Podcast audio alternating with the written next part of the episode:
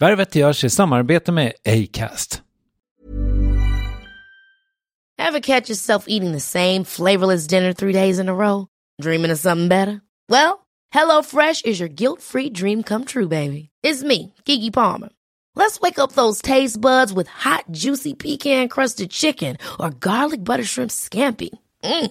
Hello Fresh. Stop dreaming of all the delicious possibilities and dig in at HelloFresh.com. Let's get this dinner party started. Hey, I'm Ryan Reynolds. At Mint Mobile, we like to do the opposite of what Big Wireless does. They charge you a lot, we charge you a little. So naturally, when they announced they'd be raising their prices due to inflation, we decided to deflate our prices due to not hating you. That's right. We're cutting the price of Mint Unlimited from $30 a month to just $15 a month. Give it a try at mintmobile.com slash switch. $45 upfront for three months plus taxes and fees. Promo rate for new customers for limited time. Unlimited more than 40 gigabytes per month. Slows. Full terms at mintmobile.com. There's never been a faster or easier way to start your weight loss journey than with PlushCare. PlushCare accepts most insurance plans and gives you online access to board-certified physicians who can prescribe FDA-approved weight loss medications like Wigovi and Zepbound for those who qualify.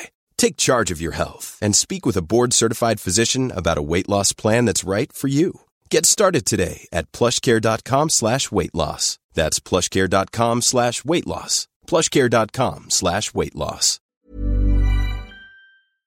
Värvet sponsras av SAS Eurobonus och SAS Eurobonus Mastercard. Och det här är ett budskap som jag tänker kan vara bra för den som antingen gillar guldkant på till exempel tillvaron eller för den som gillar att slå två flugor i en smäll.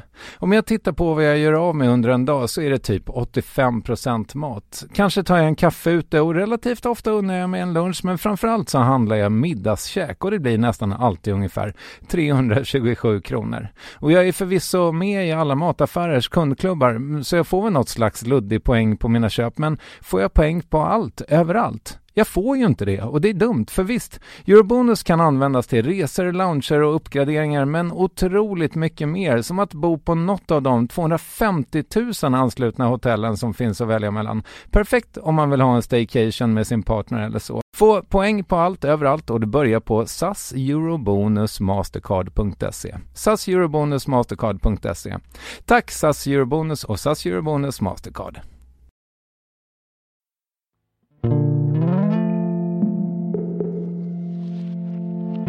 Standupen är bara på något sätt, det är det Jag följer den riktningen och på något sätt ibland så gör jag en avstickare till någonting.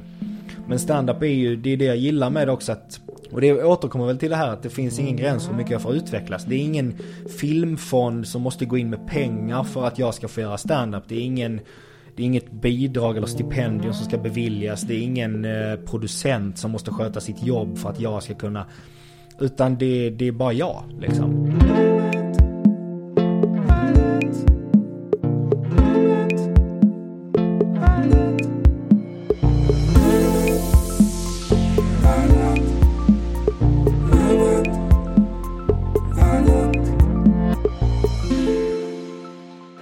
Jag ställer mig liksom varför man skulle fantisera om den man är ihop med. Alltså någonting som man har.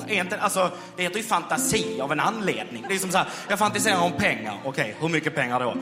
400 kronor. Tänk. Han verkar ha ett nästan orubbligt driv. Redan som 11-åring i pojkrummet i Helsingborg började han träna på att underhålla. Träna, träna och träna. Men så har det också gått otroligt snabbt för Carl Stanley att bli en av våra mest etablerade komiker. 24 år gammal har han redan haft två utsålda turnéer runt landet, vilket i sig kanske inte är så unikt, men att båda visats på SVT, ja, det finns nog få 24-åriga standup-komiker i världen som lyckats med att ha två så kallade specials visade i statstelevisionen. Han började dock som komiker och vad som föranledde att han la korttricken på hyllan, samarbetet med kollegan och P3-profilen Marcus Berggren, Karls stränga och lillgamla framtoning som 19-åring bland andra komiker och huruvida han redan tackat nej till Let's Dance, det reder vi ut i Värvet avsnitt 451 med Carl Stanley. Du, exakt vad gör du nu för tiden? Uh, ja, um, jag poddar vidare med Tombola. Mm. Uh, som du gör med Marcus Berggren för den som inte har hört. Precis.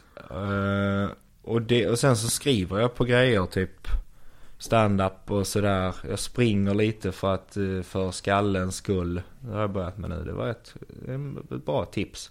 Och sen, eh, ja det är det. Gå ut med min hund, är med min flickvän.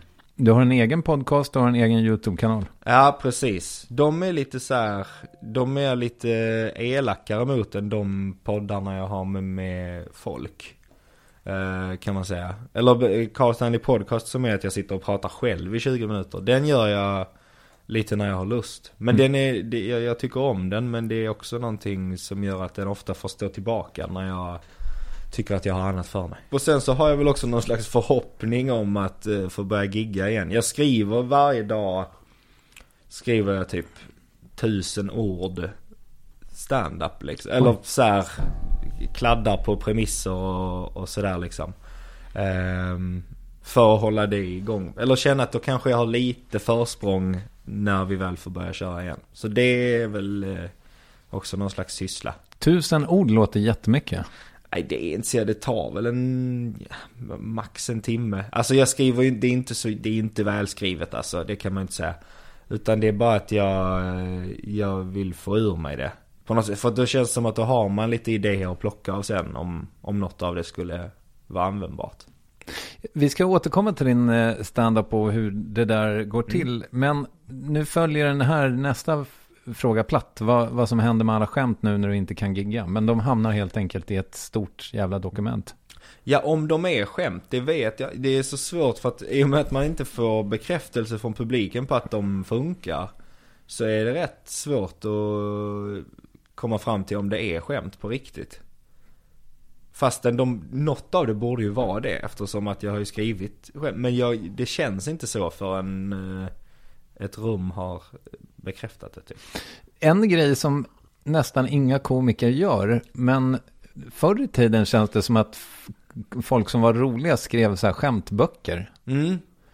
Eh, så här kardemumma tänker jag Eh, utan att någonsin ha läst honom. Men, mm. men det känns så här, vad hände med den konstformen? Att skriva liksom, Nej, roliga historier? vet inte, man kanske skulle ta upp det. Jag funderade faktiskt på det ett tag, man skulle, att jag skulle testa att skriva nya roliga historier. Alltså sådana här, polisen gick in till någonting och så sa de någonting och så, så blev det något kul.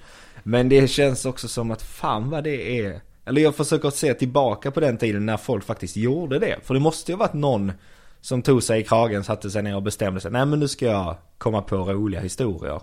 Norsk, Norsk Hydro när de fortfarande fanns, de, det var ju hela deras liksom, marknadsföring att skriva ja. så, skämtböcker med Norge-historier. Som var ah. liksom ändå, ja, nu visar jag med tummen och pekfingret att mm. de var ändå typ två centimeter tjocka känns ah, det som. Mm. Shit. Ja. ja det Men det, det känns också som att det är ett svårt hantverk tänker jag. Ja, det känns ju krångligt för det måste vara så brett och det måste vara, ja, nej jag vet inte, vi får, vi får se, jag kanske ska ta den eh, konstformen tillbaka. Ja, eh, ja men det känns som att tiden är mogen för det. Ja. men du, eh, och de här grejerna som du gör då, alltså du är ju väldigt stark på YouTube och har minst två poddar. Tjänar du pengar på något av de grejerna?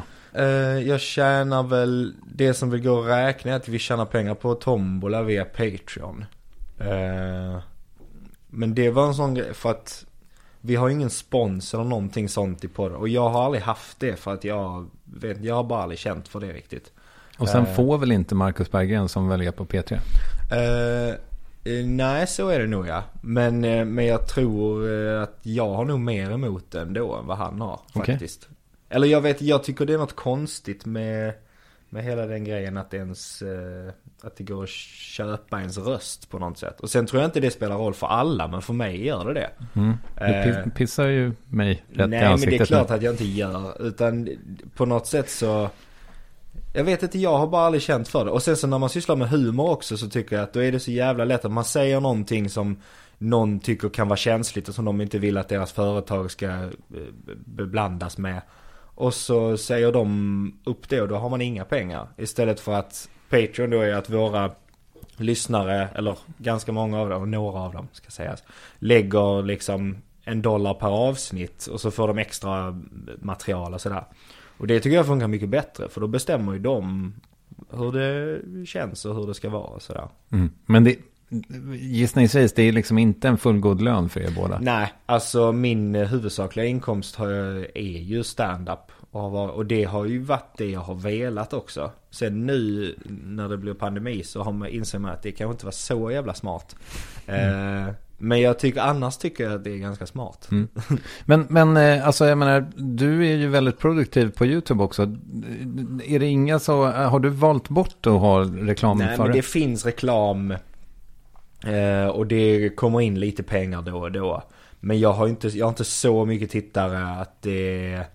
Jag, jag tror inte jag är så clickbaitig heller. Jag, jag gör liksom inga vidare ansatser för att växa där tror jag. Utan det är bara om jag kommer på något kul koncept så är det så här, men det kan vi göra ett tag.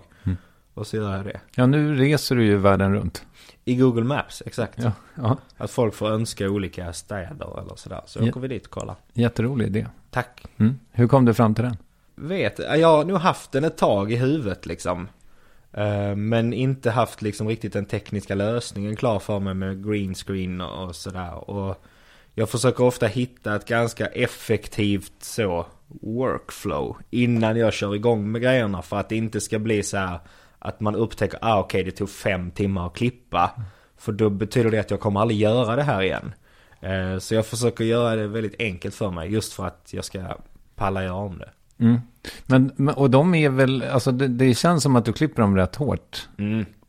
Ja, det, de är ju långa. Alltså ska man gå runt i Ljubljana. I, det, man går, jag går runt och tittar i liksom 40 minuter, 45 kanske. Så klipps det väl ner till 10-12 kanske. Mm. Något sånt. Ja. Kul! Ja, Produktiv du är. ja man får försöka. Jag, jag gör mitt bästa. Berätta om din studio. Mm. Den skaffade jag precis innan pandemin slog till. En liten, eller det är inte en studio. De som hyr ut den vet nog inte att jag har en studio där. Utan det är ett kontor som ligger i något hus där det finns, det är lite pizzeria och lite bageri och sådär. Så det är inga andra kreativa själar där. Vilket jag tycker är ganska skönt. Eh, och där... Eh, Det är inte ett workspace. Nej, det är verkligen inte ett workspace. Jag pratade med han mäklaren som hade det och då sa men du kan få komma in här i stan till det här stället. Här har vi många kreatörer. Kan ni samarbeta? Bara, nej, jag vill inte prata med någon. Jag vill bara vara här själv. Så där har jag liksom, vi har byggt, jag har byggt upp någon streamingstudio liksom och vi filmar podden som vi då släpper för våra patreons till exempel och sådär. Och så har jag så jag kan göra de här Google-filmerna och podda och spela gitarr och allt vad jag sysslar med. Så du har en green screen? Ja, jag har en sån här liten som man fäller upp. Den, fun- den eh, passar mig. Det är någon streaming grej. Sådär. Men den, eh, den, den är som en roll-up typ. Fast bredare. Cool. Mm. Skulle jag också kunna ha här. Ja, det skulle du kunna ha. Måste jag skaffa. Ja, det måste du. Ehm, eh, och var ligger den? Den ligger i... ehm, vad blir det? Johannelund heter tunnelbanestationen. Så det är precis efter Vällingby. Ja, ja. Och ja. jag bor i Hässelby strand. Just det. Så det är nära hem. Du är Västerorts näst kändaste komiker. Ja, precis. Efter Ja. Be- Bettan. Ja. Bettner alltså. Exakt. Och apropå honom så har ju du en eh, show uppe på SVT just nu. Och då hörde jag precis eh, Magnus Bettner i Gott Snack om att sälja specials till tv. Och det, han sa ju liksom att eh, han har slutat med det för att det är, man får inte så mycket pengar och de lägg, eh, lägger sig i väldigt Mm. mycket och sådär. Mm. Hur var det för dig när du, nu när du faktiskt har en special på SVT? De la sig inte i alls faktiskt. Eh, inte vad jag vet. Men det, det, det, det, blev som jag ville att det skulle bli. Eh, sen har jag rätt i det att det är ju inga, det är inga feta pengar liksom. Men jag... Någonstans så tänker jag inte riktigt på det så. Utan att det är liksom... Specialen är att... Tycker jag att man... Det är det man ger tillbaka till publiken. Det har, den har de finansierat genom att komma på turnén till exempel. Uh, eller så känner jag i alla fall. Utan jag vill bara, och det är därför jag släpper den på SVT också. För att jag vill att den, alla ska kunna titta. För att det, det fanns olika streamingtjänster och sådär som alternativ. Men, men jag, eh, jag känner att det, det är något fint med att alla kan se det. Liksom. Och k- kanske också eh, bäst för dig. Ja, det, precis. Så kan man ju också säga det. Att det, det är ju... Alltså min första special sålde ju garanterat en väldigt stor del av biljetterna till den andra turnén. Liksom. Så så blir det. Och den la du ut själv på Nej, den, YouTube? är på, den var på SVT först. Ah, okej. Mm. Eh, och sen eh, la jag ut den på YouTube. Och det kommer, den här som jag släppte nu kommer nog göra ungefär samma resa. Mm, jag förstår. Mm. Så att eh, de, de köper helt enkelt visningsrätten? Precis, och de äger ju inte materialet. Men de, de får ha den i ett halvår eller vad det nu blir. Eh, jag tänker eh, så här om dig. Att du är ju liksom, du känns så fruktansvärt målmedveten. Är det liksom, känner du att du bottnar i det? Eh, ja, det tror jag. Eller det är, ja, jag, jag, jag, vet ju eh, ganska noga i alla fall vad jag vill. Sen vet jag framförallt vad jag inte vill tror jag. Okej. Eh, så jag tror mer att det handlar om det. Faktiskt. Vad vill du inte? Ja, men jag vill inte... Jag vill inte vara någon kändis så liksom. Jag vill, jag tycker, jag tycker, så här, det enda jag vill egentligen i mitt jobb är att göra stand-up för folk. Skriva nya shower och åka runt. Sen vill jag podda med Marcus också. Och idag vill jag vara här med dig. Men, men eh, i övrigt är det inte så mycket som jag känner att jag verkligen så här, känner passion inför, eller vad man ska säga. Okej. Typ. Mm. Va, men vad lägger du i begreppet kändis då? Alltså du vill inte vara med i, i Jag vill inte vara med i den här jävla dokusåpan som utspelar sig där någon är, någon, det går sådär. Jag vill inte vara med i någon, liksom, liga så, någon tabell där det, där det avgörs vem som är var och där man jämför olika följarsiffror och sponspengar. Alltså jag är inte, jag vet inte. Och sen går jag inte på så biopremiärer och sån skit. Men, men det är kanske inte så många som gör ändå. varför gör du, alltså nu är det väl inga, men varför gör du inte det? För att det, på något sätt så får det mig och jag tror att varenda gång jag, jag har varit på några sådana, alltså inte biopremiärer, men på, på, på event där det känns som att så här, men jag är här för att jag är eh, känd eller offentlig på något sätt. I alla fall i någon grad. Och då har jag känt, det har känts så jävla märkligt. Det har känts som att vara en sån här liksom kejsare i en bärstol som tittar ner på folket liksom. Så det kanske är att jag vill, det är säkert någon eh, narcissistisk anledning men det är antagligen att så här, att jag i alla fall vill lura mig själv att jag har båda fötterna på jorden. Så kanske det är. Okej. Mm. Du kan ta, är, skulle du säga att du är en arbetargrabb? Nja, Du kan ta medelklassgrabben ur Helsingborg, men du Ja. kan inte ta Helsingborg ur... Medelklassgrabben. Så är det nog. Ja. Det skulle jag nog säga. Ja, jag fattar. Ehm, men, och, så att det du vill, det är att göra stand-up och göra podd med Marcus Berggren. Mm. Och, and that's it. Ja, typ. Okej. Eller det, ibland kan jag få någon annan idé att jag vill skriva någonting, någon serie eller någon bok eller sådär liksom. Eh, Vad det nu skulle kunna vara. Eller att jag vill utveckla andra grejer så. Men det är liksom det som känns mest givande är ju att skriva och göra stand-up. Mm. Liksom. Alltså, har du nu, nu så, det lät ju lite grann som att du tvingar dig att vara produktiv nu när du inte giggar. Ja. Men eh, har du haft perioder när du inte har kunnat skriva? Ja, ja, ja det, det kommer hela tiden att man känner sig liksom kass bara. Eller så här, inte vet hur man ska få ihop det och vad är det som händer nu. Men det är också en del av det typ. Det är ju det, är det som är, det är, det är inte jobbigt att ha det här jobbet när det går lätt liksom. Så eh, det, det, men det man får betalt för är när det är krångligt känns det som. Mm. Typ. Ja, och för att jag tänker så här, i min då lilla fördomsprofil Mm. som bara innehåller det här med målmedveten i princip, Ja. så, så är det ju det att du liksom, alltså, hur gammal var du när du bytte från trolleri till standup? Var du 16 eller 17? 17 tror jag. Okej. Mm. V- Vad fanns det ens att skämta om när man är 17? Jag vet inte, jag hittade något gammalt sätt på någon hårddisk som jag körde på The Tivoli i Helsingborg. På standupklubben där Martin Svensson som är vår lokala standup king liksom. Han lät mig komma på och gigga varje gång. Och så tittade jag på, och det var ju, det var ju märk- Det var ju väldigt mycket imitation liksom av andra Ja men att det, det var inte, jag hade inte snott skämt liksom. Men det kändes som att jag hade sett, ja men vissa skämtar om kungen, då ska jag göra det. Vissa skämtar om Zlatan, då ska jag göra det. Och så var jag tjock, bara nu ska jag skämta om att jag är tjock och sådär. Så det var ju, det var ju väldigt låg densitet. Eh, skulle jag säga. Men det var ändå, eh, det var nog mer att jag verkligen kände att så här, fan vad sjukt att jag får stå här och säga vad jag vill så länge de skrattar. Mm. Så det var nog den, eh, det var nog mer det som drev mig liksom. Och sen fi- fick jag ju rota som fan i livet för att hitta något att skoja om. Ja, men det är det Eh, jag tänker på något sätt. Ja, ja man får ju, det, det blir ju lättare på det sättet när, i och med att jag blir äldre och man får något slags liv och sådär. Ehm, Flickvän och hund och. Flickvän och hund. Ja men precis, du, du, du hör ju själv. Det kommer ju uppstå massa problem som jag kommer behöva lösa och då kan jag prata om det.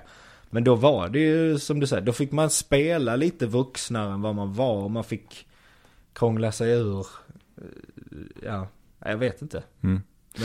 Men Du minns ditt första gig antar jag? Ja det gör jag. Men det första gången jag testade standup, det var då innan jag hade lagt ner med trolleriet. Men då var jag på Kalor i Göteborg. Någon liten, liten grej där de skulle ha, de hade något quiz innan, något sånt. Det var någon som gick runt med någon mick och höll quiz. Och det var fullt liksom. Så vi var så här, fan vad fett, vi ska köra standup sen. Och sen så när standupen började så gick alla utom tre, tror jag. Och så skulle jag köra tre minuter och det gick åt helvete. Men det var ändå fett liksom. Mm. Och, och, för det där tänker jag mig, om det går åt helvete när du gör det första gången, liksom, då, då tänker jag så här, då måste du gå hem till skrivbordet och bara, vad fan, Mm. Ja, det måste jag ju. Fast där var det nog att jag bara, där ville jag bara testa en gång. Det, det som på riktigt väckte så stand-up eh, gnistan var att jag bestämde mig för att jag skulle sätta upp en egen trolleriföreställning i Helsingborg du, du måste ju ha varit lite känd då, eh, liksom, för du var Sveriges yngsta eh, magiker, eh, liksom Alltså, medaljör typ. Jag tror också att när man är i, ehm, i sin hemstad så är det, så har man rätt mycket, alltså så här six degrees of separation. Om man bara drar ut alla de trådarna så är det fan, det fyller nästan en soloshow liksom. Eh, så vi skulle egentligen gjort två stycken men vi sålde för lite biljetter så vi gjorde bara en. Och då, men då hade jag, i den showen så hade jag så här fem minuter som jag hade bestämt att här ska jag säga mina egna skämt som jag har skrivit. Och så bara la jag ner alla grejerna, körde dem och folk skrattade. Det var ju mina föräldrars kompisar och mina kompisar så de var ju snälla liksom. Men de skrattade. Och jag minns när jag sa sista skämtet så var jag så här, fan jag önskar att jag hade en timme till liksom. Så att på scen där så bestämde jag mig typ att jag måste sluta trolla och börja med standup. Så gjorde jag det. Och då gick du kurs. Jag gick en kurs för min kollega Ludde Samuelsson nere i Malmö. Och det var nog rätt bra. Eller jag tänkte nog mest, för jag läste massa så här böcker och sånt innan kursen. För jag tänkte att nu jävlar, nu ska vi... Så här, men så märkte jag att de andra som var där var ju mest någon så föreläsare som ville bli lite roligare. Och någon tant som skrev upp sig på alla kurser som fanns typ och sådär. Det var, eh, jag och David Sundin gick ju kurs på Norra Brunnen också. Det var, ett, det var en väldigt eh, spridd skara kan man väl säga. Ja, ja men det är ofta det. Eh, och det, är något, det var något fint med det också. Men det, det var ju ändå att jag... Jag fick ju bekräftat, för det, det som jag fick ut mest av den kursen var ju att så här, men Ludde jobbar ju som komiker. Och han sa att det där var roligt som jag hade skrivit. Bara det blev på samma, okej men någon som kan det här sa att det var kul. Då borde det, det självförtroendet räckte nog rätt långt alltså, tror jag. Ja, för om vi då bara liksom, jag håller dig fast lite vid det här med målve- målmedvetenheten. För det känns ju som att den kom ju tidigare också. Jag menar, du började trolla när du var 11 typ, som jag har förstått det. Hur, hur gick det till? Alltså, köpte du en sån här trollerilåda? Jag såg en kille på tv som gjorde korttricks i något sammanhang. Och så var det bara så sa jag så här, men pappa är det en vanlig kortlek liksom? Och så sa han, nej men det kan det inte vara, det måste vara fusk liksom. Det är något... För jag, och då tänkte jag så här, om det är en vanlig kortlek så vill jag lära mig det där. För det är helt sjukt om det där går att göra med en vanlig lek liksom. Um, och så googlade jag väl lite och så här, hittade någon bok på något bibliotek och så här. Och insåg att ja, men det var nog fan en vanlig kortlek han använde. Mm. Och då blev det bara något hobbyprojekt att jag skulle lära mig det. Jag har lätt att fastna i sådana grejer liksom. Att jag sitter flera, flera timmar Jag tänker inte på att jag sitter i åtta timmar och tränar korttrick. Utan jag bara, det bara, jag bara gör det. Det är inte, jag, det är inte som att liksom träna någonting som man inte vill träna i åtta timmar. Utan det är bara kul. Du hamnar i någon slags zon. Mm, Ja. kan man nog säga. För det där tänker jag mig, alltså jag tror att alla pojkar i alla fall i Sverige, kanske Mm. tjejer också, har ju fått en sån här trollerilåda någon, någon gång i Ja. julklapp. Och så bara, så, så bli- blir det ju aldrig någonting. Nej, man ger Det är ett halvt ägg Mm. eh, som man kan ta isär och sen så var det någonting med ringar. Ja, exakt. Och eh, nej, fan vad jag tyckte, eh, alltså vad jag inte hade uthållighet till det. För det hade varit så fett att kunna. Mm. Och det kändes också som att, för jag hörde dig tror jag i typ arkivsamtal, att du, du använder det lite som så här, alltså som någon slags socialt eh, smörjmedel och kunna trolla liksom, för att slippa stryk. Ja men då var det så. På högstadiet fanns det ju de så här, eh, niondeklassare som man var rädd för. De var nog snälla egentligen. Men så det, det gav en lite eh, cred liksom. Att man kunde göra lite korttricks och sådär. Att man kunde underhålla lite på rasterna typ. Mm. Så. Och det gjorde ju framförallt att man fick någon slags identitet. Alltså, men det är han som kan det där. Jag vet inte vad han heter, jag vet inte vad han gör, jag vet inte vad vi ska ha honom till. Men jag vet att han kan de grejerna liksom. Ehm, och det är nog rätt bra i skolan att ha. Vissa, om man har fot, man kan spela fotboll eller man kan rita eller vad det nu kan vara. För mig var det i alla fall rätt bra att ha en sån grej. Som jag, men jag vet inte om han är så jävla rolig, men han kan det där i alla fall. Och det räcker. Fanns det andra sådana som kunde andra saker, förutom då idrott? Det känns så uppenbart, men Ehm, ja men det var väl någon som kunde rita lite och sådär. Nej jag vet inte, det var, det var nog rätt eh, ovanligt att ha någon sån varietédisciplin på, min, på mitt högstadium. Och du hade inga liksom trollkarlskompisar, utan det var du? Nej, eller det ble, nej inte i min stad hade jag inte det. Eh, men sen fick jag det via liksom, man åkte på någon sån trollerikongress och träffade andra skitungar som höll på. Så Isidor som fortfarande är aktiv trollkarl blev en väldigt bra kompis. Mm. Någon som heter Noel blev väldigt bra. Alltså jag fick ett gäng sådana väldigt bra kompisar. Isidor är också lite, eller han är väl lite i gränslandet mellan comedy och... Alltså han är en väldigt rolig trollkarl, så Mm. skulle jag säga. Men han Okej. är ett trollkarl. Ja. Eh, sådär. Men, men det- så de blev ju mina kompisar.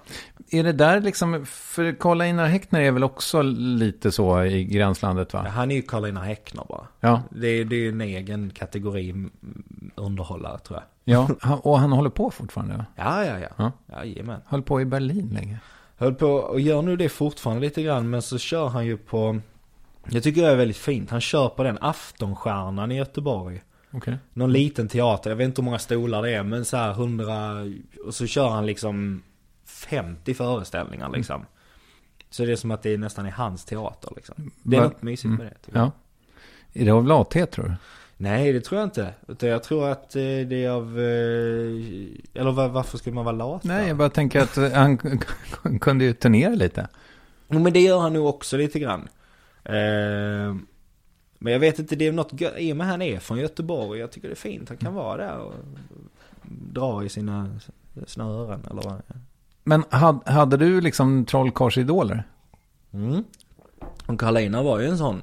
Men han, han, jag drog mig väldigt mycket till sådana trollkarlar som Som inte respekterade trolleriet så mycket. Utan som mer tyckte om att skoja eller kasta grejer och skrika på folk och sånt liksom. Mm. Och det var väl också någon slags hint om att det kanske inte är det här vackra liksom pillandet som är, som är det jag helst vill syssla med. Har du haft en tid när du har skämts över trolleriet? Jag hade nog, jag tror att när jag flyttade till Stockholm och sådär och sl- slutade med det och ville börja göra stand-up så ville jag att göra det tydligt att jag håller inte på med det längre. Eh, Just för att det inte skulle bli jag ville, i och med, för det var rätt starkt satt hos mig den ident- identiteten. Sen var det ju inte det för världen liksom, men för mig var det ändå det. Och fortfarande när man googlade mig så kom det upp någon så här Helsingborgs Dagblad intervju där jag var trollkarl och sådär. Så att det ville jag ju ändra helt och hållet. Eh, så det, jag tror inte jag skämdes, men det var då jag kanske inte tog upp det i första hand. Nej. Har du mejlat TV4 och försökt få bort det här klippet när du trollar för bröderna Timell? Nej, jag har inte gjort det utan det, det som gjorde mig så, eh, eller glad ska jag inte säga att jag blev, men det, som, det var ändå en, en sten som lättade när de blev lite cancelled liksom. För då visste jag att men de, ingen, ingen kommer ta upp det här klippet någonsin. Ingen så här tv-kanal kommer visa Titta vad du gjorde på tv för då måste ni också avslöja att ni har jobbat med de här svinen i alla år. Så det tyckte jag var rätt skönt. Men det kan få ligga där. Jag, jag, jag är inte dem liksom. Nej. Tills du kom till mig. Ja någon precis, nu har du förstört Ja. allt. Ja. ja, det var ju en stark trio måste man säga.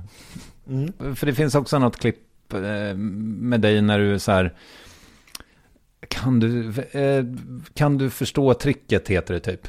Eh, och så är du är superung. webb-tv för Helsingborgs Dagblad eller något om jag får gissa. Ja, säkert. Ja. Och då, alltså, tas, eller om man säger så här. Du känns ju väldigt mycket mer karismatisk nu.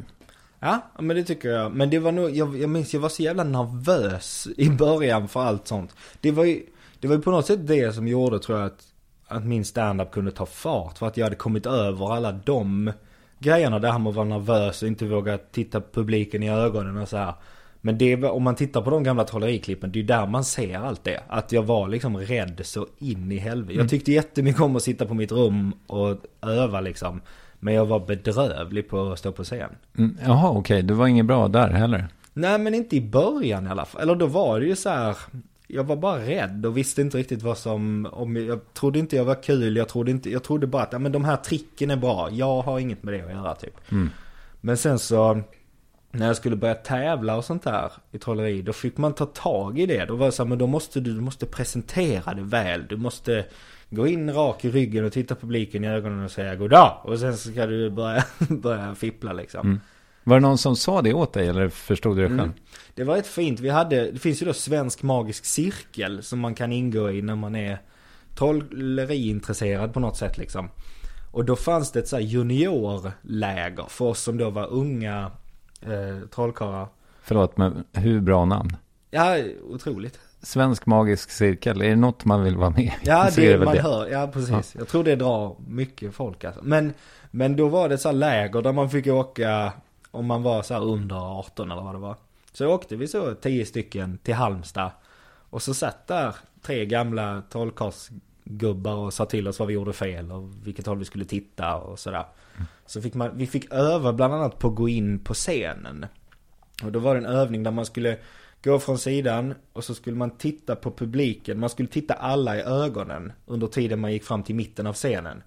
Och sen på mitten så skulle man pausa i två sekunder, vara helt tyst, fortfarande titta på publiken och sen säga hej, jag heter Karl. Och sen skulle man säga hej då. Och så skulle man fortfarande titta på publiken och gå ut. Och det var en jävla tramsig övning tyckte vi. Eller vad fan, man kan gå in på scen kan vi väl. Men det har nog visat sig vara en rätt vettig övning ändå alltså. Du, du, alltså, nu när jag har sett mycket av din standup på eh, YouTube så du, du gör ju entré med självförtroende. Ja. Ja men exakt, man, så här, gå in och ta rummet direkt. Visa att nej men jag, det är lugnt. Luta er tillbaka, jag har det här. Ni behöver inte hålla på. När stod du på scen för första gången liksom och, och skulle ja, göra något? Då var jag nog 12 tror jag. Då var det en talangtävling i Helsingborgs, på Helsingborgsfestivalen. Så var det en talang som hette Stjärnjakten. Och det var jag och så var det 19 tjejer som sjöng. Varav kanske åtta sjöng samma låt. Okej, vad var det för låt? Det, det, var, de, det var ganska många som sjöng en Pernilla Wahlgren-låt som hade varit med i Melodifestivalen det året. Eh, om det kan vara den, Jag vill om du vågar. Kan den ha hetat så?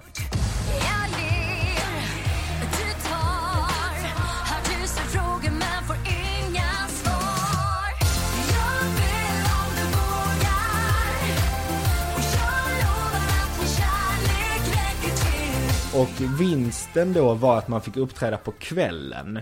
I någon sån lite varieté drag show. Så fick man fem minuter att köra liksom. Så den, den var jag med och där vann jag och fick uppträda på, på kvällen då. Men det var nog mest för att det var någon som inte sjöng den här Pernilla Wahlgren-låten som jag, som jag vann. Eh, under magiåren, Mm. köpte du eller sålde trick? Eh, men jag köpte ju väldigt mycket skit liksom. Eh, det finns en hel vind eh, hemma hos mina föräldrar som bekräftar detta. Okej. Eh, väldigt mycket olika böcker om mojänger med olika fjädrar i och sådär liksom. Men det var nog mest det som, det som alltid kom fram till var att så här, men jag, jag borde ju bara köpa böcker och kortlekar för det är det jag tycker är kul. Men det var ofta man trodde så här, men nu köper jag den här påsen som man kan trolla fram en get ur. Och så var det så men jag har ju ingen get och jag vill inte trolla fram en get. Så. Eh, så det är rätt mycket onödig skit. Jag borde kanske sälja det eller skänka det till någon eller något sådär. Har du eh, en sån här eh, låda som man kan såga i någon med? Nej, det har jag inte. Jag var aldrig en sån eh, illusionist Nej. eh, människa. Det är två människor va? Det finns olika sätt att göra det. Ja. Men ibland är det en människa, ibland är det två. Ja. Jag vet inte om man kan vara fler, men det går säkert om man vill. Ja, jag fattar. Ja. Eh, va, alltså vad kostar det då? Alltså hur gör man? Gå en trollkarl. Nej, ja, precis. Alltså om jag vill köpa ett korttrick av någon. Ja men det, jag tror du skulle köpa en, eh, någon sån bok. Då skulle du köpa, om du är nybörjare så skulle du köpa The Royal Road to Card Magic till Men, exempel. men tänk att jag så här, fan, fuck det. För jag, är ändå gammal, jag måste, det här måste gå snabbt. du vill ha ett sånt automatiskt jag åker, jag, åker upp och, jag åker till Las Vegas nu och Ja. går på någon mässa och köper upp allt. Och så ska jag göra Oj. 45 minuter på Hamburg Börs. Om du ska köpa 45 minuter. Ja men om, om, ja, du, men du får, om du lägger kanske. Om du ska göra det på en scen med, då måste det vara stora grejer. Om vi säger att du skulle behöva lägga kanske 100-200 tusen. Ja, det är inte mer än så. Nej, du kanske kan, alltså om, du, om det ska vara grejer som typ sköter sig helt själva. Så får du nog fan lägga en miljon. Eller jag Jag fattar. Ja, ja vad roligt. Det verkar vara en rolig värld det där. Förlåt, jag ska Mm. inte... Nej men det är en spännande värld. Men du, det där kommer du aldrig titta tillbaka till. Nej, alltså jag sitter och pillar med en kortlek ibland för att det är skoj liksom. Mm. Men jag tror inte att jag kommer bli trollkarl igen. Det känns inte så. Nej, jag fattar. Ja, men Det känns inte som du behöver det heller. Nej, nej. Fan vad roligt. Men Mm. och det här kommer liksom, det, här- det här kommer ur ett vakuum. Dina föräldrar gör ingenting i den här riktningen. Nej, eller de hade ett typ coverdansband när jag var liten. Okej. Som de giggade med på helgerna. Alltså Eh, båda? Ja, ja. Okej. Det var då, ibland var det bara de två i bandet och ibland var det någon tredje som hade lyckats lura sig in, någon trummis eller sådär. Det var en period där de hade två keyboardister. Pappa spelade keyboard, mamma sjöng. Och så var det någon tredje keyboardist, eller en annan keyboardist som lyckades lura sig in. Men det var också så konstigt för de hade liksom exakt samma keyboard. Så det breddade liksom inte ljudbilden överhuvudtaget utan det lät bara dubbelt hela tiden. Men det var, men så det höll de på med fram tills att jag var tio kanske. Eh, men sen var inte det var inte liksom deras men de är lite så estradöriga Mamma har sjungit väldigt mycket och Ja, sådär okej. liksom. Ja, vad roligt. Hur sjunger du? Eh, Okej, mamma säger att det är eh, bra Men det jag tror inte så bra Life is full of what ifs. Some awesome, like what if AI could fold your laundry? And some, well, less awesome, like what if you have unexpected medical costs? United Healthcare can help get you covered with Health Protector Guard fixed indemnity insurance plans. They supplement your primary plan to help you manage out of pocket costs. No deductibles, no enrollment periods, and especially no more what ifs. Visit uh1.com to find the Health Protector Guard plan for you. This is Paige, the co-host of Giggly Squad, and I want to tell you about a company that I've been loving, Olive and June. Olive and June gives you everything that you need for a salon quality manicure in one box. And if you break it down, it really comes out to $2 a manicure, which is absolutely insane. It's also so easy to get salon worthy nails at home with Olive and June. The difference between how your nails used to look when you did them yourself and now with the Manny system is a complete game changer. The best thing about Olive and June too is it's a quick dry, dries in about one minute, lasts for five days, and full coverage in up to one to two coats. Visit oliveandjune.com slash perfect manny 20 for 20% off your first system. That's oliveandjune.com slash perfect manny 20 for 20% off your first system. Hey, I'm Ryan Reynolds. Recently, I asked Mint Mobile's legal team if big wireless companies are allowed to raise prices due to inflation. They said yes. And then when I asked if raising prices technically violates those onerous two year contracts, they said, What the f are you talking about, you insane Hollywood ass? So to recap, we're cutting the price of Mint Unlimited from $30 a month to just $15 a month. Give it a try at mintmobile.com slash switch. $45 upfront for three months plus taxes and fees. Promo rate for new customers for limited time. Unlimited more than 40 gigabytes per month. Slows. Full terms at mintmobile.com. Yes, ny sponsor. Värvet presenteras i samarbete med Svea Bank. Och jag menar inte att ta ner stämningen, men dessvärre är ju lågkonjunkturen här, vilket innebär att de flesta branscher har det tufft och också väldigt många privatpersoner. Jag vet själv vad det är att ha en trasslig privatekonomi. Det var struligt i många år för mig och låg ofta post i hallen med trista logotyper i ena hörnet och jag hade också i flera års tid ett helt gäng betalningsanmärkningar. Och tyvärr är det nog många som har det svårt att få ihop till räkningarna just nu, som har hamnat i ekonomiskt trubbel. Och det är här Svea Bank kan kliva in med något som kallas skuldfinansiering. Där löser de skulder hos inkasso och till Kronofogden och till och med om Kronofogden vill sälja ditt boende har Svea Bank möjlighet att hjälpa till. I den här tjänsten får du en personlig handläggare som gör en grundlig genomgång av din ekonomiska situation. De tar kontakt med dina kreditgivare och när ett lån beviljats löser de dina skulder åt dig och samlar dem i ett enda lån med en avbetalningsplan som din ekonomi klarar av. För om du har hamnat i klister, du är inte ensam och kanske kan det här hjälpa dig. På svea.com skuldfinans kan du läsa mer. Tack Sveabank! Alltså, eh, banal fråga säkert, men vad kommer efternamnet ifrån? Det kommer från, det är ett sånt lumparnamn. Så att det var någon gubbe för hundra år sedan som hette Julius. Som hette något i något, något vanligt efternamn som han inte fick heta då i lumpen för att de fick inte vara två som hette Olsson eller vad det kan ha varit. Och då hade, tror jag han hade läst någon bok eller någonting med någon som hette Stanley. Så då ville han byta till det och så fick han det. Mm. Och sen så hette ingen det på ett tag och sen så bytte vi till det igen.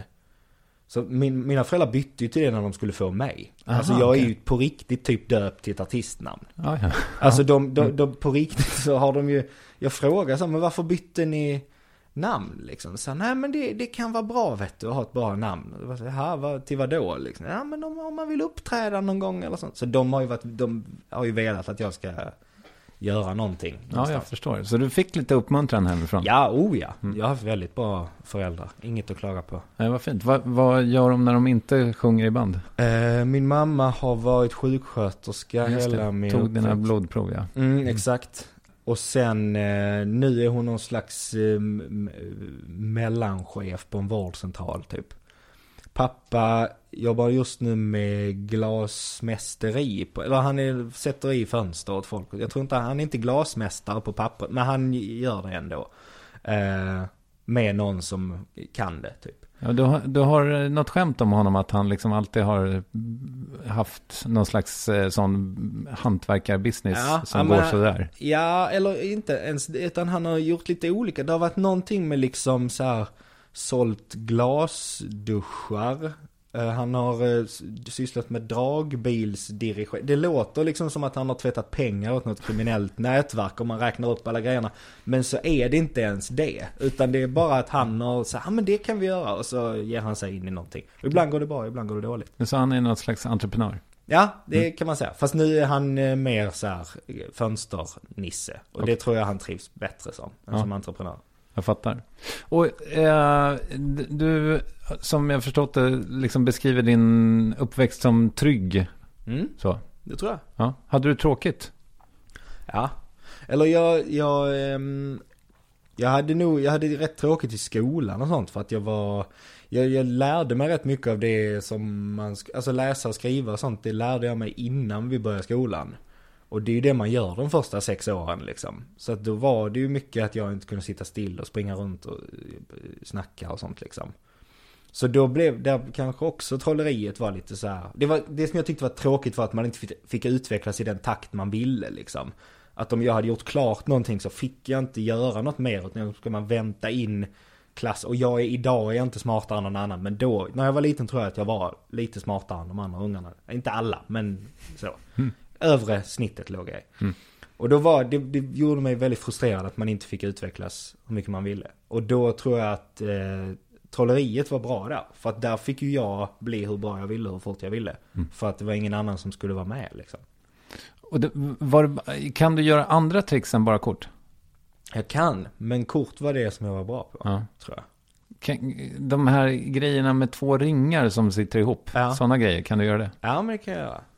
Hur gör man då? Ja, men det kan jag inte. Det, jag lever fortfarande under ed. Ja, det, det gör det. säga. Ja. Fan, det där vill man ju ändå veta. Ja. Du, eh, jag tänker på... eh, vi var väl...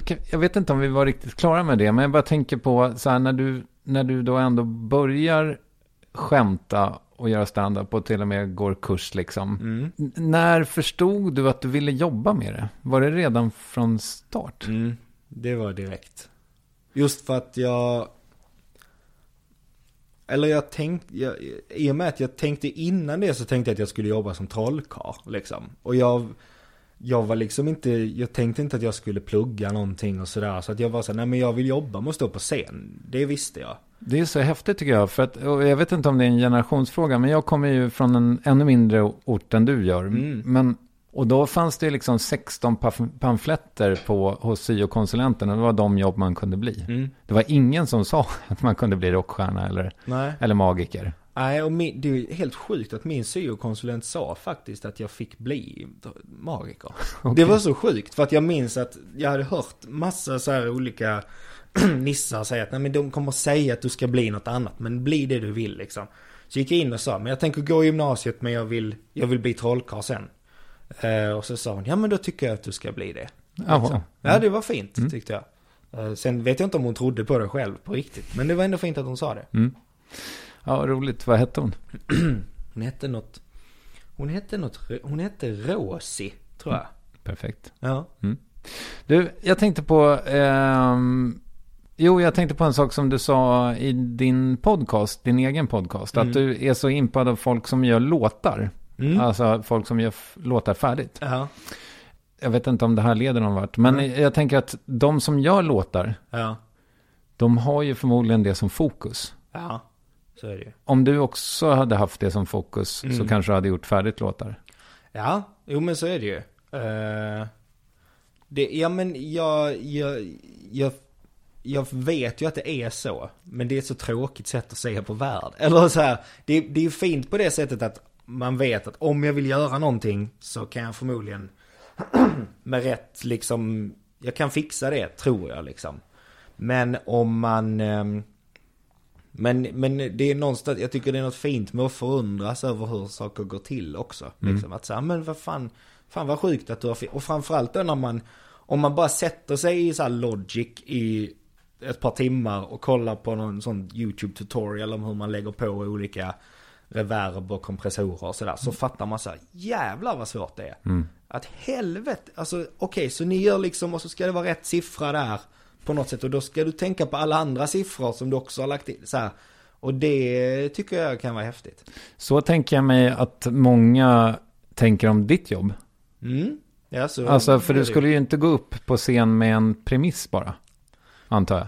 Nej, inte, eller ja, i- Eller med bara i, punchen. I utvecklingsstadiet kan det vara så. Men Ja. jag gör ju inte det i, ehm, i, i, på turnén liksom. Nej. Så ofta. Det här tycker jag är så roligt att, att prata om. Eh, och då tänkte jag så här, vi skulle kunna zooma in på ett skämt i din special som folk faktiskt kan se. Och, Ja. och så om vi tar då liksom den här maskeradrutinen Mm. eh, som du har i- någonstans i mitten av den. Fest är liksom dött för mig. Jag minns när fest dog för mig. Jag var nio år. Då vi var på maskerad, eller vi skulle till maskerad. Och jag ville gå dit, men jag tyckte inte om att klä ut mig. Så jag sa till min kompis att du, vi gör det lätt för oss. Vi är salt och peppar, du och jag. Du har vita kläder med ett S på magen som i salt. Jag har svarta kläder med ett P, peppar. Salt och peppar. Och så långt var det bra, eh, men när vi skulle gå dit så blev han sjuk. Så jag gick själv. Som peppar. Jag tror inte ni fattar hur mycket peppar förlorar när han inte har salt med sig. Det är en jävligt svag soloutstyrsel kan jag säga. Alltså, fan, hej och välkommen. Vad ska du föreställa? Peppar. Det är jag som är peppar. Tycker ni det är likt? För ni fattar, jag var inte en pepparkvarn eller ett pepparkorn. Jag var bara konceptet peppar. För en knack, knack, bus eller godis. Vad ska du föreställa lille vän? Pepparkärring! Vet du inte vad peppar är? Kan du ta oss igenom hur den processen gick till när du skrev det? Ehm, ja men jag tror dels så handlar det väl om historien liksom. Och den, för den är sann. Den är nästan sann. Okej. Eller den är sann men den är inte helt sann för mig. Okej. Tyvärr. Eh, den är, nej men så här var det att det var, det var någon kompis som skulle göra den här salt och peppar Att de skulle gå som salt och peppar. Vilket jag tyckte var en jättedålig idé och så blev den ena sjuk. Mm. Så att den andra fick gå själv som peppar. Och då blev det på något sätt att jag fick börja fundera på så här, fan vilken bra... Så, men så blir det också, det, är det något jag har lärt mig så är det att det blir konstigt om du berättar så här, min kompis gjorde det här. Utan på något sätt så här, men berätta då om dig själv. Om du skulle vara i den här situationen, hur skulle det bli då? Det är i och för sig den enda historien i specialen som faktiskt är, är, inte är min liksom. Ja, okej. Mm. Ehm, jag brukar inte göra så. Men den, men den passade så bra där. Och jag var nog inte heller så jävla cool på den maskeraden liksom. Ehm, men känslan inför att säga jag hatar maskerad, den är sann. Mm. Så på något sätt, man utgår från en känsla som man har. Mm. Eh, på riktigt. Och sen försöker man bara Men beskriva vänta, den. vänta. Då, då sitter du hemma i lägenheten i, i Hässelby och bara, fan jag hatar maskerad. Ja. Vad kan jag göra på det? Ja men så kan det nog vara. Eh, eller så kanske jag kommer på den här, den här grejen om, just det, det var han som gick som peppar själv. Fan det är ju kul. Varför gjorde han, eller och så blir det så här, vad får jag för känslor när jag tänker på det här? Så det är ganska bra tycker jag när man skriver standup. Välj en känsla och följ den. Det är ganska ofta man skriver på ett ämne. Att man är så här, nu ska vi skriva om saft. Nu ska jag skriva tio skämt om saft. Så är det så här, fast det kan fortfarande bli hoppigt och rörigt även om du håller dig till ämnet saft. För jag tror, det här är jag inte utbildad inom det här, men det känns som att människor ändå är lätt, har lättare att följa en känsloutveckling än ett specifikt ämne. Att om en människa sitter och är arg så är det lättare att bara följa med i ilskan tills den kanske avtar eller ökar eller sådär. Det är lättare än att du bara sitter, "Ja, nu ska jag säga olika grejer om, en, om hästar liksom. Ehm, Nu tänker jag på Martin Sonnebys otroliga hästrutin Ja, dock. men till Ja. Mm. exempel. Jo men och där, men där följer han ju också, där har han ju inställningen från början att om det är att han hatar hästmänniskor eller vad det nu kan vara. Mm. Och så följer han den liksom. Eh, Så man kan ju fortfarande följa ämnet också om man vill. Men där... Så, du, så du, vad du har då är liksom, du har maskerad och känslan hat. Ja. Okej. Mm. Eller, ja men precis, känslan... Ja, men om, om det så, min pappa hatar också maskerad nämligen. Han gick på en, han, de skulle gå på maskerad en gång han och mamma. Och då blev man tilldelad vad man skulle gå som. Och så skulle mamma skulle vara en törnrosa eller någonting. Och så skulle pappa vara banane. Och då ville han verkligen inte det. Men han gick på maskerad. Så då tryckte han en tröja där det stod Vem fan är banane? Jag hatar maskerad. Och den tyckte vi var rolig då när vi var små. Och så den meningen, jag hatar maskerad, den, har liksom, den var nog dels så här, ja men det ska jag också göra när jag blir stor. Tror jag att jag tänkte. Och så gör jag det. Eh, så det, jag vet, jag, det är så jävla svårt att säga vad det kommer ifrån. Men det jag försöker göra när jag skriver vilken rutin som helst. Det är att om det dyker upp någon spännande känsla eller så. Som man känner att här finns någonting kul. Det är någonting orimligt med den här. Den här stämmer inte över, alltid överens med vad jag tycker eller tänker om mig själv. Utan fan här bara kände jag hat inför det här som det inte finns någon anledning att vara sur på. Eller något sånt. Och så försöker man bara beskriva den känslan. Men blir det roligare att du hatar maskerad än att du älskar maskerad så att säga? Ehm, det vet jag inte. Men det, det, det är inte ett beslut jag, eller jag väljer inte så tror jag. Utan jag väljer nog att jag, genom hur det är. Liksom. Mm. Ja, Att just det. jag tänker inte så ofta vad är roligast, vilken vinkel är roligast att ta. Utan ofta så här, men vilken vinkel är det? Vilken, Mm. Vad är det som känns? Vilken kan jag försvara i rätten? Mm. Eller i alla fall, vilken känsla kan jag ärligt säga att jag har? Mm. För att då blir det lättare att göra, just den maskeradrutinen skulle jag säga är en sån som, som bara verkligen blir ett jävla urverk till slut. Som jag bara vet, där jag vet bitarna och jag kan liksom Jag kan trycka på rätt knappar och få den att funka. Liksom, varje kväll typ. Eh, Men sen så finns det också sådana rutiner som drivs av en Av en känsla som jag hela tiden har. Där om jag är sur på något speciellt eller jag är förundrad över något speciellt. Så kan Så är det, de rutinerna är lättare att göra en hel turné. För att de väcker den här känslan varje gång liksom. Eh, Just maskeradgrejen är mer en... ehm, Ja men det blev en bra pusselbit där. Och vissa kvällar var den skitrolig att göra. Vissa kvällar kändes den bara som att men nu bara sätter jag ihop bitarna, trycker på knapparna och ser till så att det funkar liksom. Om det är det senare scenariot, att, du, alltså att, du, att du, inte riktigt känner den, märker publiken det då? Ja det tror jag. Okej. Ehm, man måste hitta ett sätt att vara engagerad i, i materialet även om man har gjort det hundra gånger senaste halvåret liksom. Jag tycker det är väldigt fint när du, så här, för det känns som att du nästan, jag tror faktiskt jag hörde dig prata om det i någon intervju också, att du eh, liksom tänkte att du inte skulle tycka att ditt eget material var roligt, att det, att det på något sätt var proffsigare. Men det är ju då, då blir det ju så fint när du spricker så att säga, alltså när du faktiskt skrattar själv. Ja och det, det finns, det finns en eh, liten grej i föreställningen som bara, som bara utvecklades under turnén. Som handlar om att min mamma ville, hade hittat på ett skämt som hon skulle berätta för mig. Och i den biten så sprack jag varje gång.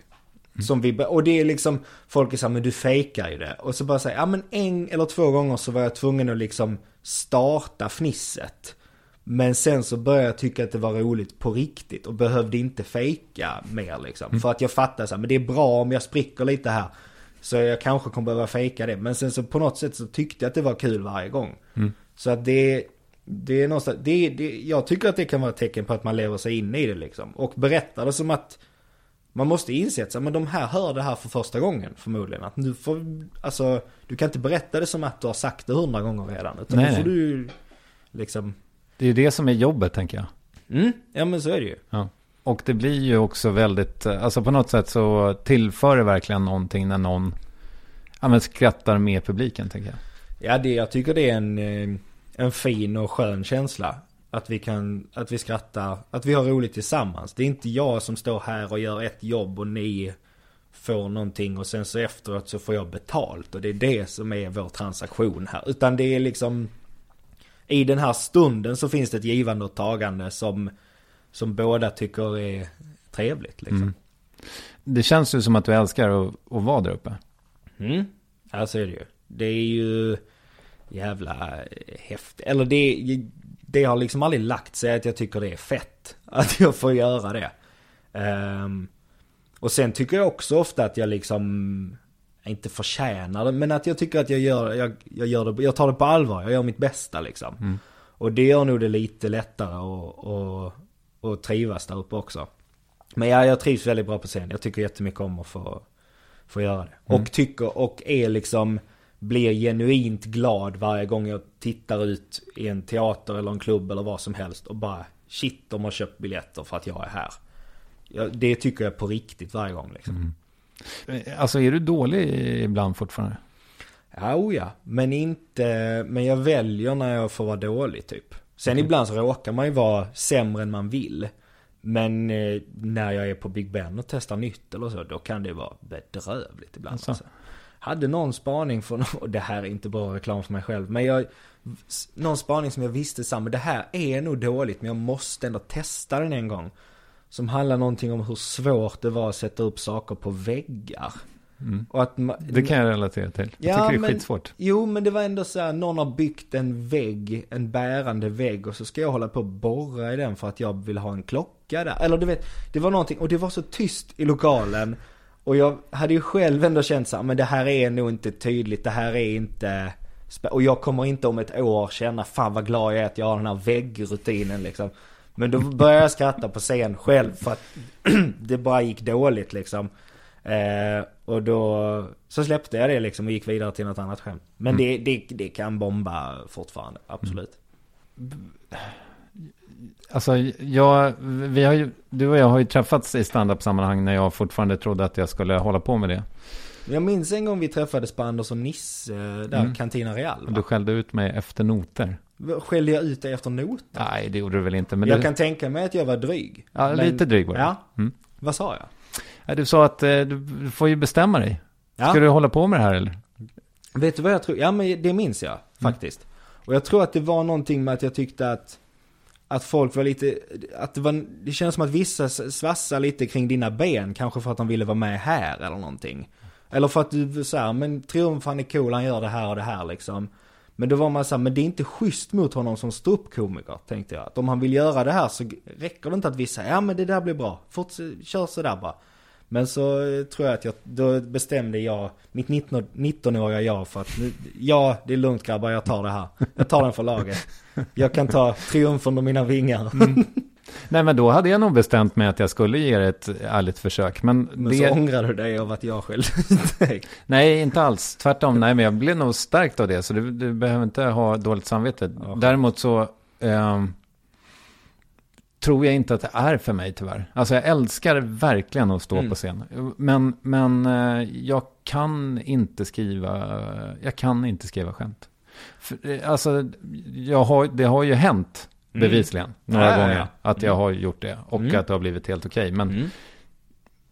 men det är lite som det där med, med som vi pratade om att så här, om man fokuserar på att göra låtar klart Mm. så blir de klara. Mm. Jag har liksom aldrig givit stand-upen det fokus som det behöver för att det ska bli bra. Man kan ju inte, man kan ju inte half-ass it liksom. Nej, det är det som är, ehm, kan vara jävligt krångligt med det. Just att det, det går inte att komma ibland liksom. Utan det är så här, men om vi inte syns varje vecka så är det bara en av oss max som håller på liksom. Mm.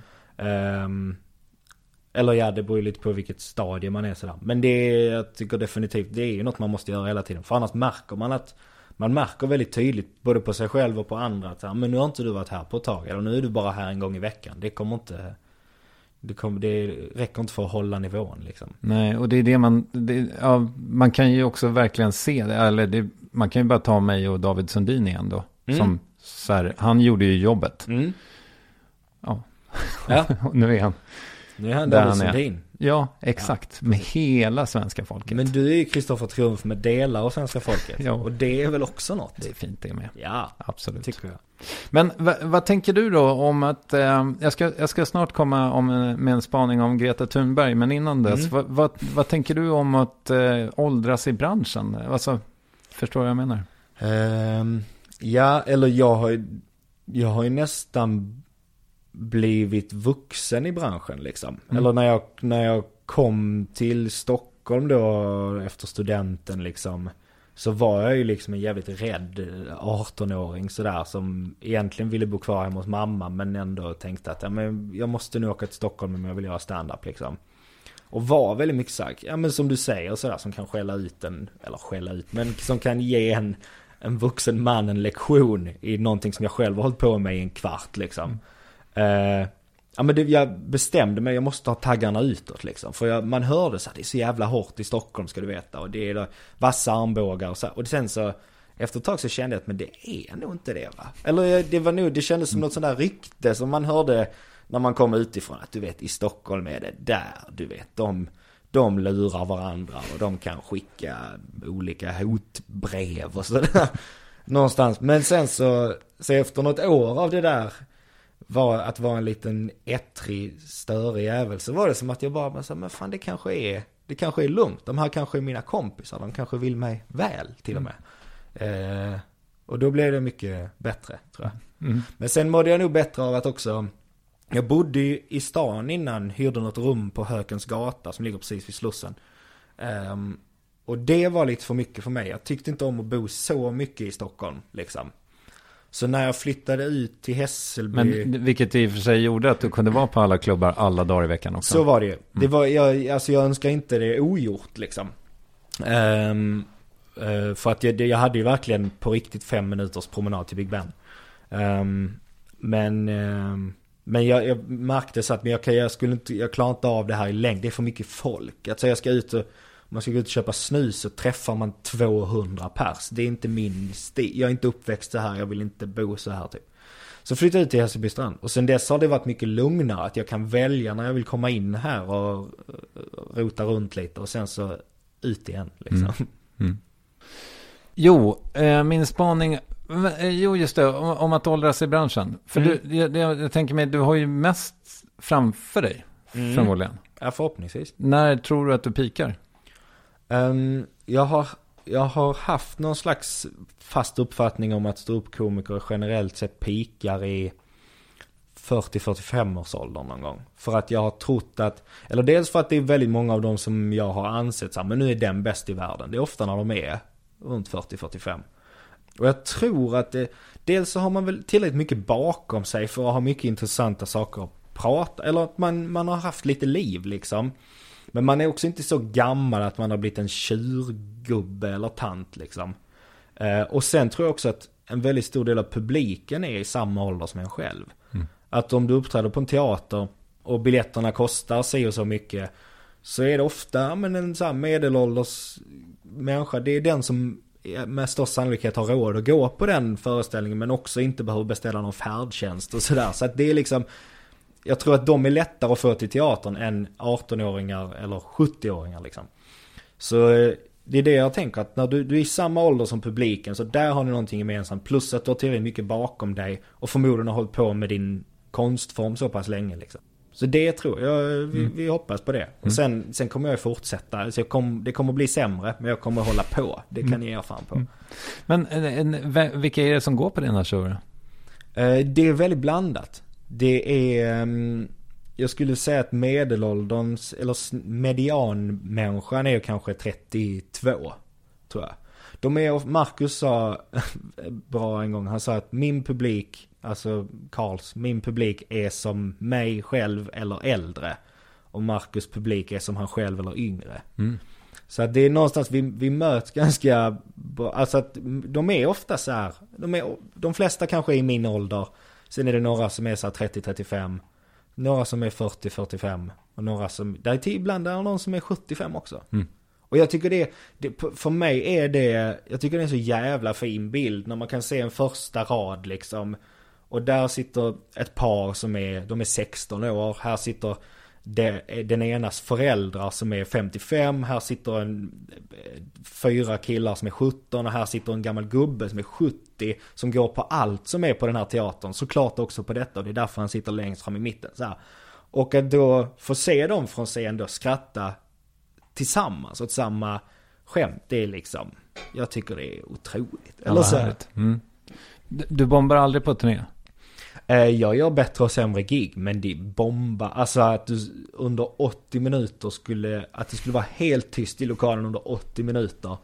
Det, det, när det är bara ditt namn på affischen. Det är, tror det är svårt alltså. Ja. Det är nästan svårare än att riva 80 minuter. Eh, jag tänker bara, jo, här kommer min eh, slutförvärvade spaning om Greta Thunberg då. För att Yes. jag, jag lyssnade på En varg söker sin podd och i senaste avsnittet så sa Liv Strömquist typ, eh, när ska hon, när hon ska ta sig ner från den hajen, alltså när man är så liten och har tagit den tunga drogen som att stå i FN när man är under 18, hur fan detoxar man från det? Det finns bara en väg och det är neråt. Och då, jag menar, du var med i parlamentet redan som tonåring. Det, det största humorprogrammet vi har, antar jag. Ja, kanske, jag tror det. Ja. Eh, du har kuskat eh, land eh, och rike runt två gånger Mm. för utsålda hus. Eh, gjort en egen tv-serie, har en special på SVT. Mm. Vad ska jag göra nu? Ja, exakt. Kan det bli så mycket det- större? Nej men det, jag tror inte det är det som är... Sen kanske det, om det inte blir större så kanske det får några slags negativa konsekvenser, det vet jag inte. Men det, har, det är inte mitt mål att det ska bli större. Utan jag tror att när jag började, och det här kan vara en efterhandskonstruktion, men det är så här jag tror att det var. Att jag tänkte att, att eh, jag måste vara lite känd i någon form för att kunna bli riktigt bra på stand-up. Jag måste sälja biljetter för annars kan jag inte få gigga tillräckligt mycket för att bli bra. Ehm, så jag tänkte, men jag måste, och då hade jag väl någon slags tioårsplan om att om tio år ska jag kunna göra tio små teatrar under eget namn liksom. Sen gick det lite fortare än det. Men Men det var planen att så, här, men jag ska börja sälja biljetter i någon form. Och jag, för mig var det, ja men lite den här bilden av Karolina Häckner på Aftonstjärnan. Att så här, det spelar ingen roll om jag är på en liten teater och precis det att gå ihop. Jag hade liksom inga drömmar om att bo i någon paradvåning och köra någon dyr bil eller så. här. Utan jag vill bara hålla på med det jag gör typ. Ehm, och så länge jag får hålla på så är jag rätt nöjd. Typ. För det är det som ger mig någonting. Det är, jag, jag får ingen kick. För att det finns saker jag hade kunnat göra för att vara större tror jag. Jag hade kunnat tacka ja till olika så här eh, dans och lekprogram och allt vad det är liksom. Och det hade säkert gjort mig till en... Till Har Let's Dance hört av sig alltså? Ja, det är för något år sedan. Men, men då, det hade säkert kunnat lyfta på något sätt. Eh, någonting. Men det, det är liksom inte det det... För då blir det också så här, okej. för det första vill jag inte dansa på tv. Men om jag skulle vilja det så blir det så här. Fast fan då är det ju... Då är det ju x antal veckor som jag inte kan vara på Big Ben. Och tänk om jag hade kommit på något svinbra de veckorna. Som jag missar då liksom. Fan vad fint. Ja. Vilken sm- sma- ja, men eh, på något sätt så tänker, alltså det känns ju som att det är ju det långsiktigaste tänket du kan ha. Mm. Ja, men jag är mycket för långsiktiga planer. Mm. Så typ. Smart. Ja, kanske. Du pratade tidigare om det här med att ha en känsla i ett, i en, liksom ett sätt, eller vad man ska säga. Mm. Hur- eh, Alltså hur många känslor orkar en kväll med för dig?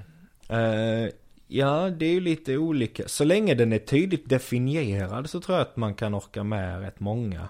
Men sen har man ju sitt spektra liksom. Eh, som... Som finns på, det är väl ungefär så många som man orkar med själv. Tänker jag. Att så här, det blir, det, man kan inte ha för många, man kan inte ha fler känslor på ett sätt än vad en människa har tror jag. Nej. Utan det får vara ungefär så här, men vad, ungefär vilket spann kan jag röra mig inom på den här tiden? Då tror jag att de är med också. Men det är också svårt tycker jag, för att jag vet inte varför, men jag funderade liksom på, och det finns ju någon slags grundkänsle, eh, alltså det, det här står ju på Wikipedia någonstans, hur många känslor en människa rymmer. Just det. Men det är ju inte så himla många, och det, det, är, det är inte heller så att alla är, jag vet inte, comedy gold i sig. Nej. Nej, det är ju bra. Eller om man ska göra det väldigt lätt för sig, vilket jag nog ofta gör. Så är det ju att man tar något som är liksom negativt. Det är ju svårt. Om man, om man utan ironi ska prata om hur härligt det är med sommaren liksom. Eh, det, det kan bli krångligt att göra standup av det. Jag tror det går kanske. Men det är ju det är väldigt svårt utan någon form av eh, sarkasm eller underliggande hat som ändå tittar fram lite ibland. Så det, när jag läste någon sån standup-bok som hette så, Comedy Bible eller någonting. Då, då stod det att man skulle börja ett skämt med så här. Antingen att någonting är dåligt eller konstigt eller vad det nu var. Att så här, det är så konstigt med Kristoffer Triumf. Så ska man börja om man ska skämta om det. Mm. Just det. Ja, Mm. typ. Eh, ja, eller så här, fan, har ni tänkt på Kristoffer Triumf? Mm. Vad konstig han är ändå. Ja, Alltså, ja där- jo, så hade man ja. ju hellre gjort det antagligen. Kanske. Ja. Eh, eh, nu, nu ska vi se. Vi har ju redan varit inne på det här lite, men jag, jag vill ändå ställa frågan. Vad, vad tänker du att du ska göra? Liksom, jag menar, du har ju ändå, du är 24 nu. Du har ju liksom 41 år till folkpensionen. Kanske Mm. 43. Ja. Kanske till och med 45. När, Ja, om, ja. Om folk får som de vill. Eh, men jag, nej alltså jag... Någonstans så vill man jag vill ju bara utvecklas och bli bättre liksom. Och sen så är jag helt övertygad om att det kommer dyka upp grejer. Att det kommer dyka upp att jag känner så här, men nu ska jag skriva den här serien eller försöka göra en film eller jag ska eh, liksom men göra något radioprogram eller vad vet jag. Så här, jag, jag är övertygad om att det dyker upp sådana grejer liksom. Standupen är bara på något sätt, det är det jag följer den riktningen och på något sätt ibland så gör jag en avstickare till någonting.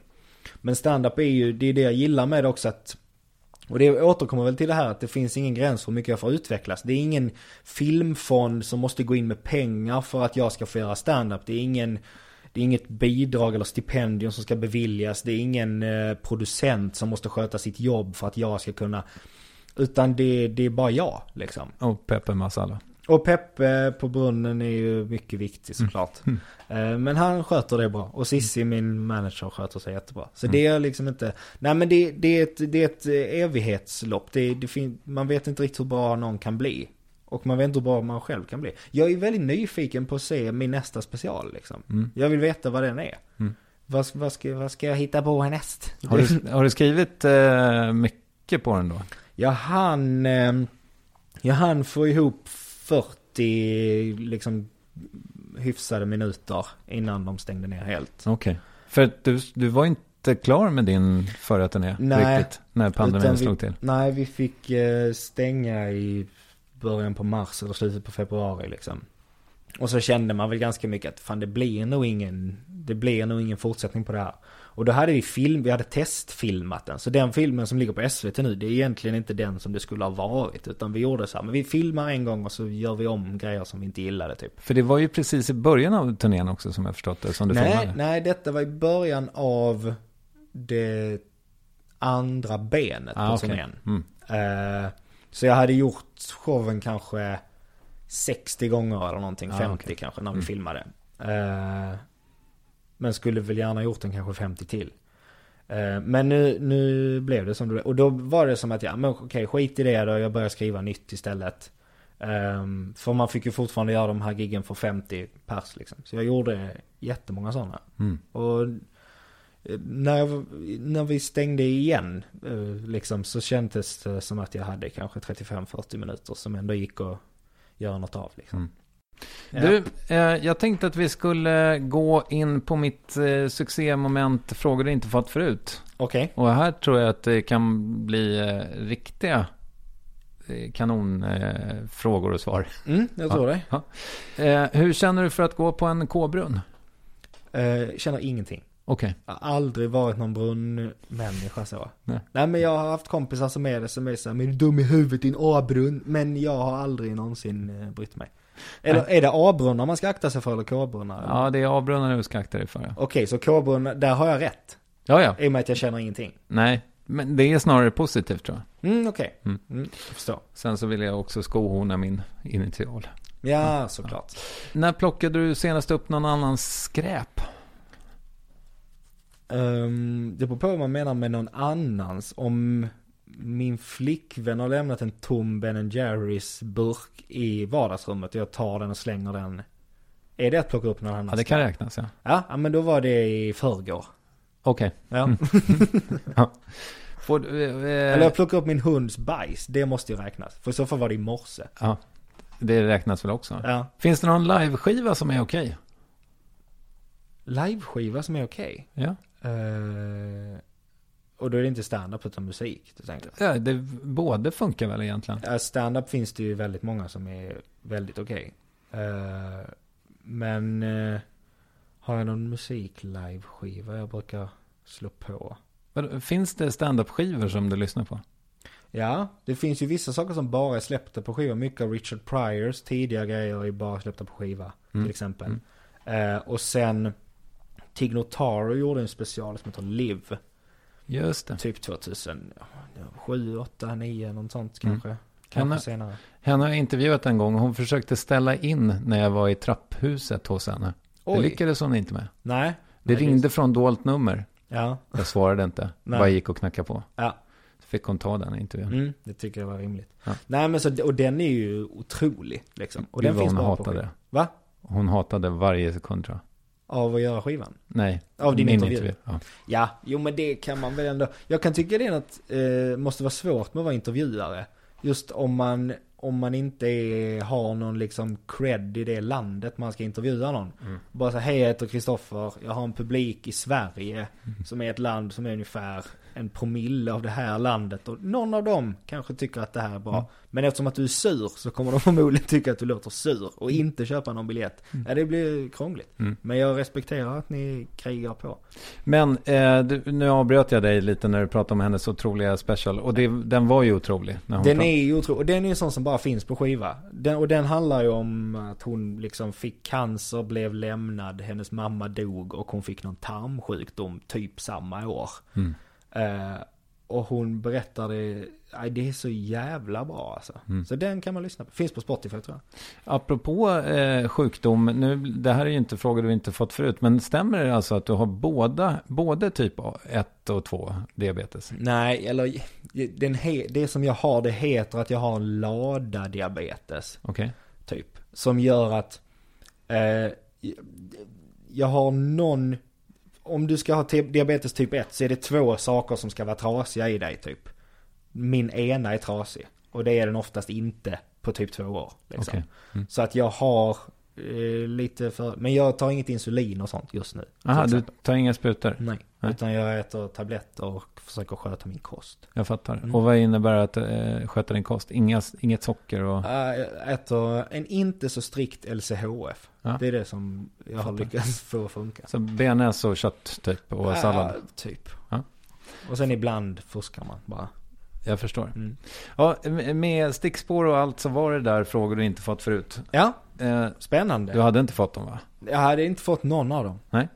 Härligt. Du, eh, då återstår väl egentligen bara eh, frågan om du vill rekommendera något. Jag kan... Eh, kan rekommendera... Jag kan rekommendera John Ajvide Lindqvists senaste bok. Mm. Vänligheten. Ja. Det kan jag göra. Fint. Ja. Känns det okej? Det känns okej, Ja, tycker jag. fint. Känns nästan konstigt att bli intervjuad när man inte är aktiv. Eller inte känner sig så aktiv. Nej. När man inte håller på. Men Nej, det- du har ingenting att plugga riktigt. Nej, det skulle jag inte säga. Fast du kan ju plugga din special. Ja, min special. Född 1996 på SVT Play. Mm. Tack för att du kom. Tack för att jag fick komma.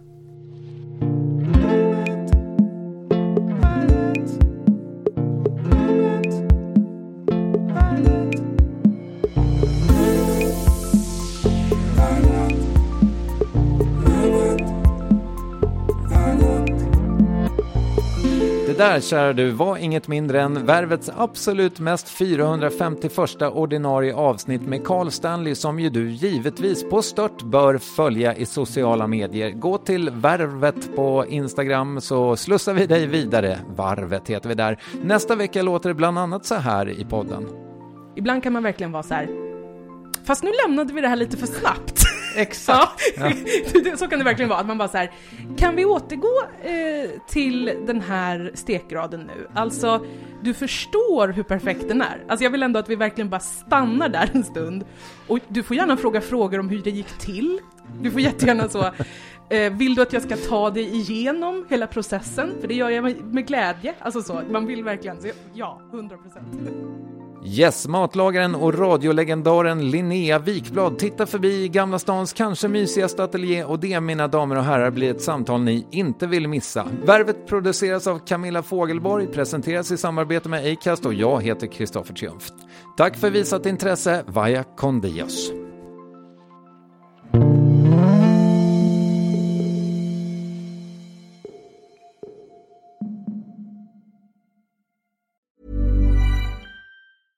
Ever catch yourself eating the same flavorless dinner three days in a row?